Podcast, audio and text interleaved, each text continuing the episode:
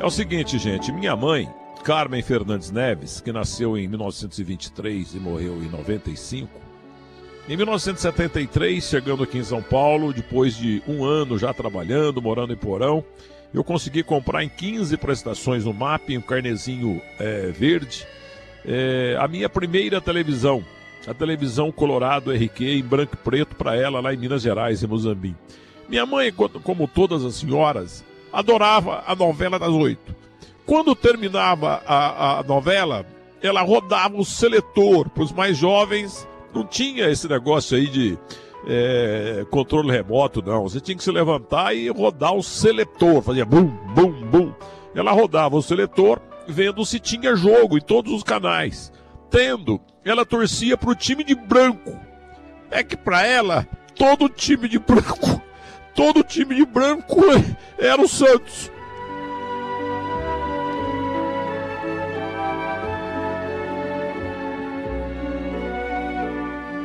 E ela falava pra minha tia Antônia, a minha tia Antônia, que era chamada de Tunica, a Tunica falava, Carmita, minha mãe Carmen, vem dormir, vem dormir, não, eu tô vendo o Santos aqui, e o Santos é o time branco, e se o Santos ganhar vai ser bom pro Mirtinho lá em São Paulo.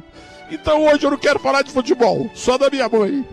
E viva o Santos, e viva a minha mãe, tchau. Ela é a dona de tudo, ela é rainha do lar ela vale mais para mim que o céu, que a terra, que o mar.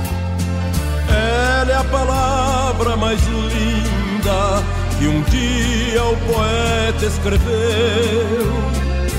Ela é o tesouro que o pobre das mãos do Senhor recebeu. Mamãe, mamãe, mamãe. Tu és a razão dos meus dias. Tu és feita de amor, de esperança. Ai, Cresci, o caminho perdi. Volto a ti, me sinto criança. Mamãe, mamãe, mamãe. Eu te lembro, chinelo na mão o avental todo sujo de ovo. Se eu pudesse, eu queria outra vez, mamãe, começar tudo, tudo de novo.